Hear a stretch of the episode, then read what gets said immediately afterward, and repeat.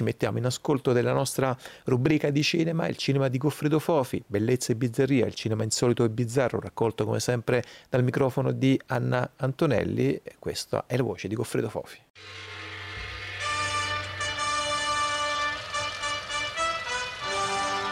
La vedova allegra di Erich von Stroheim e La vedova allegra di Ernst Lubitsch.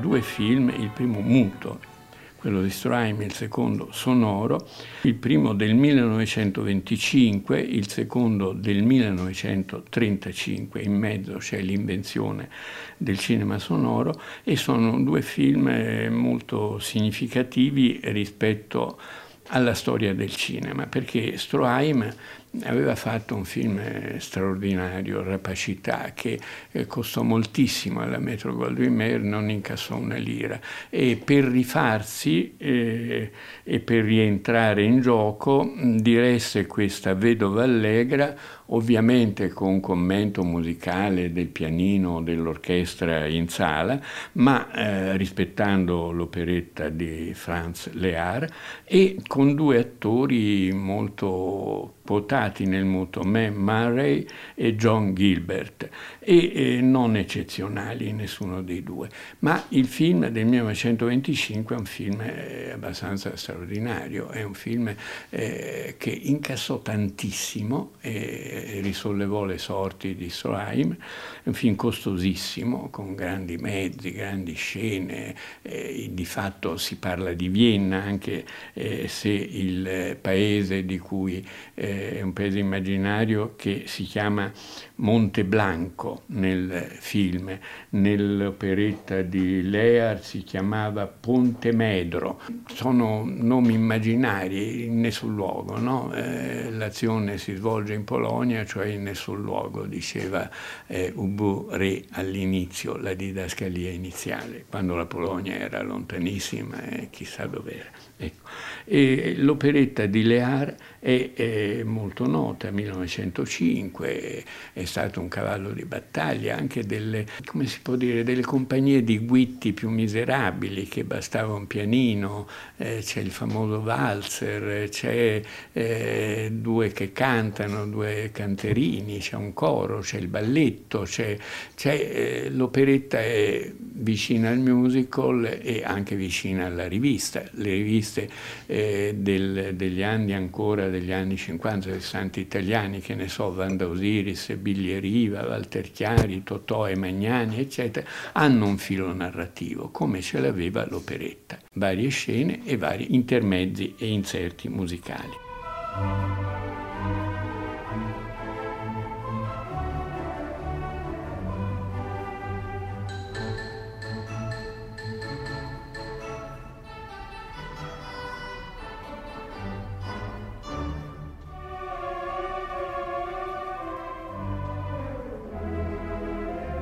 Il film di Stroheim si caratterizza per una costruzione narrativa complessa, un prima, un dopo.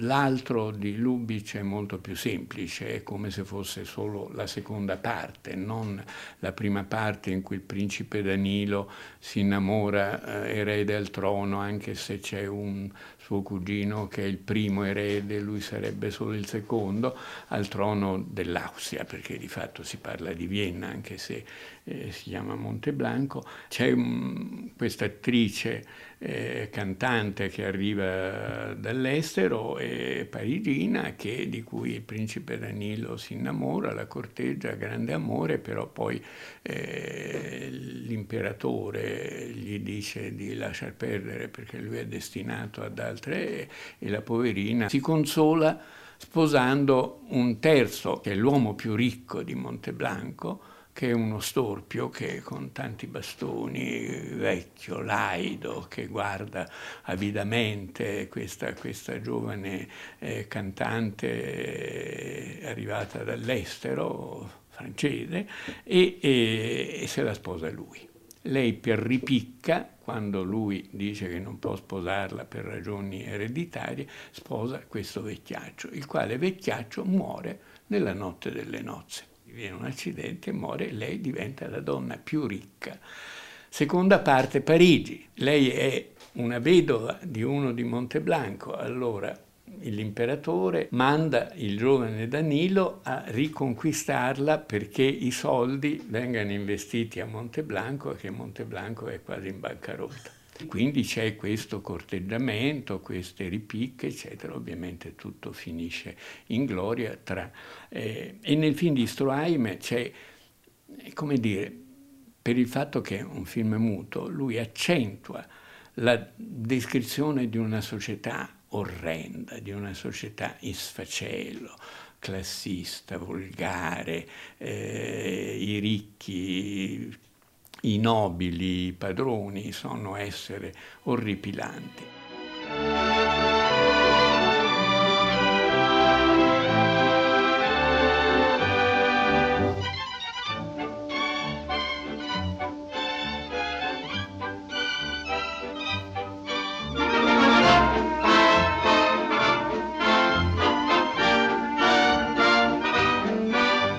Ebbe un successo travolgente questo film, fu uno dei film che incassò di più nel, negli anni del muto in America, prodotto dalla Metro-Goldwyn-Mayer senza risparmio di mezzi. La descrizione di Monteblanco è agghiacciante, insomma. C'è l'odio di Stroheim per Vienna, per la sua Austria. Stroheim era dovuto emigrare, era un figlio di poveri, si firmava von Stroheim, il von non c'entrava niente, non era nobile, era un morto di fame qualsiasi che ha avuto successo in America come attore, come grande regista, maestro di tanti grandi registi e come uno dei più crudeli analisti della società, di tutte le società. La scena più celebre di questo violento pamphlet contro la nobiltà europea, ecco, perché questo di fatto è La vedova allegra di Stroheim, è quella in cui i due, Danilo e la, la, la vedova allegra, eh, amoreggiano in camera da letto, eh, accompagnati da tre donne nude che suonano bendate, violino, musiche di accompagnamento, musiche da camera, musica leggera. È un film degno di Stroheim, è un film violento, di odio per l'aristocrazia, di odio per la sua Vienna, la sua Austria, da cui ha patito, e anche di grande divertimento, perché chiaramente Stroheim si divertiva a fare dei film con tremila comparse, con miliardi, con no, di tutto. Non è il suo capolavoro, i suoi capolavori sono Femmine folli, Rapacità, altri film dove si concentra di più la sua idea del mondo e la sua crudeltà e la sua visione crudele dei rapporti tra gli esseri umani e soprattutto tra le classi.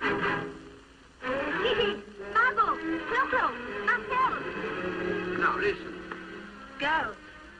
The gentleman wants to be entertained.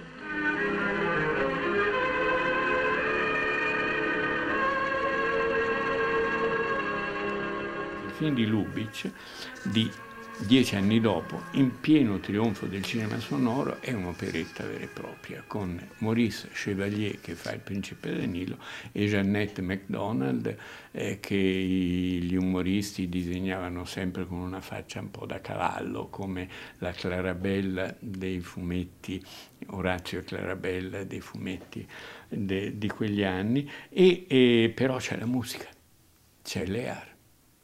C'è l'operetta, c'è i valzer, degli enormi valzer. Ci sono questa ossessione di Lubitsch, che è forse il suo segno distintivo, con i, le porte. Continua a entrare e uscire. C'è un'ossessione per le porte nel cinema di, di, di, di Lubitsch. Entrano e escono dalla scena in continuazione. Mentre nel cinema normale, come dire, tu sei dentro una stanza e sei dentro una stanza. Se uno entra lo vedi che arriva da qualche parte, non c'è bisogno che fai vedere che apre la porta, entra, chiude la porta. Ecco, Lubitsch aveva questo segno distintivo suo che eh, ovviamente... Eh, era anche una, una questione di ritmo in qualche modo all'interno all'interno dei suoi film, perché era un grande coreografo, era un grande coreografo. I numeri musicali sono bellissimi, ma soprattutto di questo film di Lubitsch è bello il bianco e nero. Bianco e nero geniale, un grande critico, Guido Fink, italiano, e che ha scritto un libro su Lubitsch molto bello, dice che era, sembra un film a colori, è un film in bianco e nero che sembra un film a colori, perché il gioco dei colori, il gioco dei bianchi e neri è di una tale movimento, raffinatezza, luce, eh, che evoca il colore, uno dei bianco e neri sicuramente più straordinari nella storia del cinema, del cinema muto. La vedova allegra è stato fatto tantissime volte, anche nei posti più miseri della provincia italiana. C'era il teatrino che faceva il gruppetto che arrivava con, no, un'orchestrina di due elementi e eh, due cantanti e, e quattro ballerine un po' spelacchiate. E, e, era un testo un tempo famosissimo, come era famosa, come era famosa l'operetta. Si è prestata ovviamente anche a delle variazioni straordinarie, forse la più straordinaria di tutte in epoca più moderna e più vicina a noi è il balletto che ne estrasse Maurice Béjart a Parigi, ma portandolo in giro, credo venisse anche a Milano negli anni, fine anni cinquanta più o meno.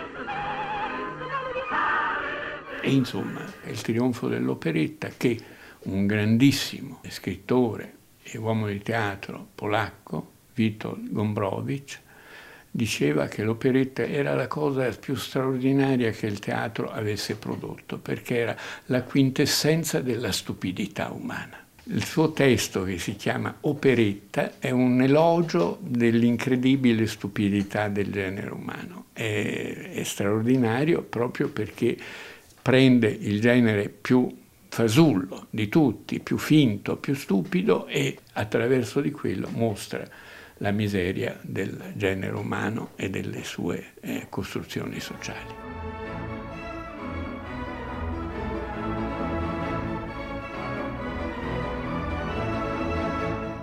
E c'erano due eh, versioni di un uh, film, del medesimo film, La vedova allegra, The Merry Widow, quella del millenovecentoventicinque di eh, von Stroheim e quella del millenovecentotrentaquattro di Lubitsch al Centro di Bellezza e Bizzarria di oggi.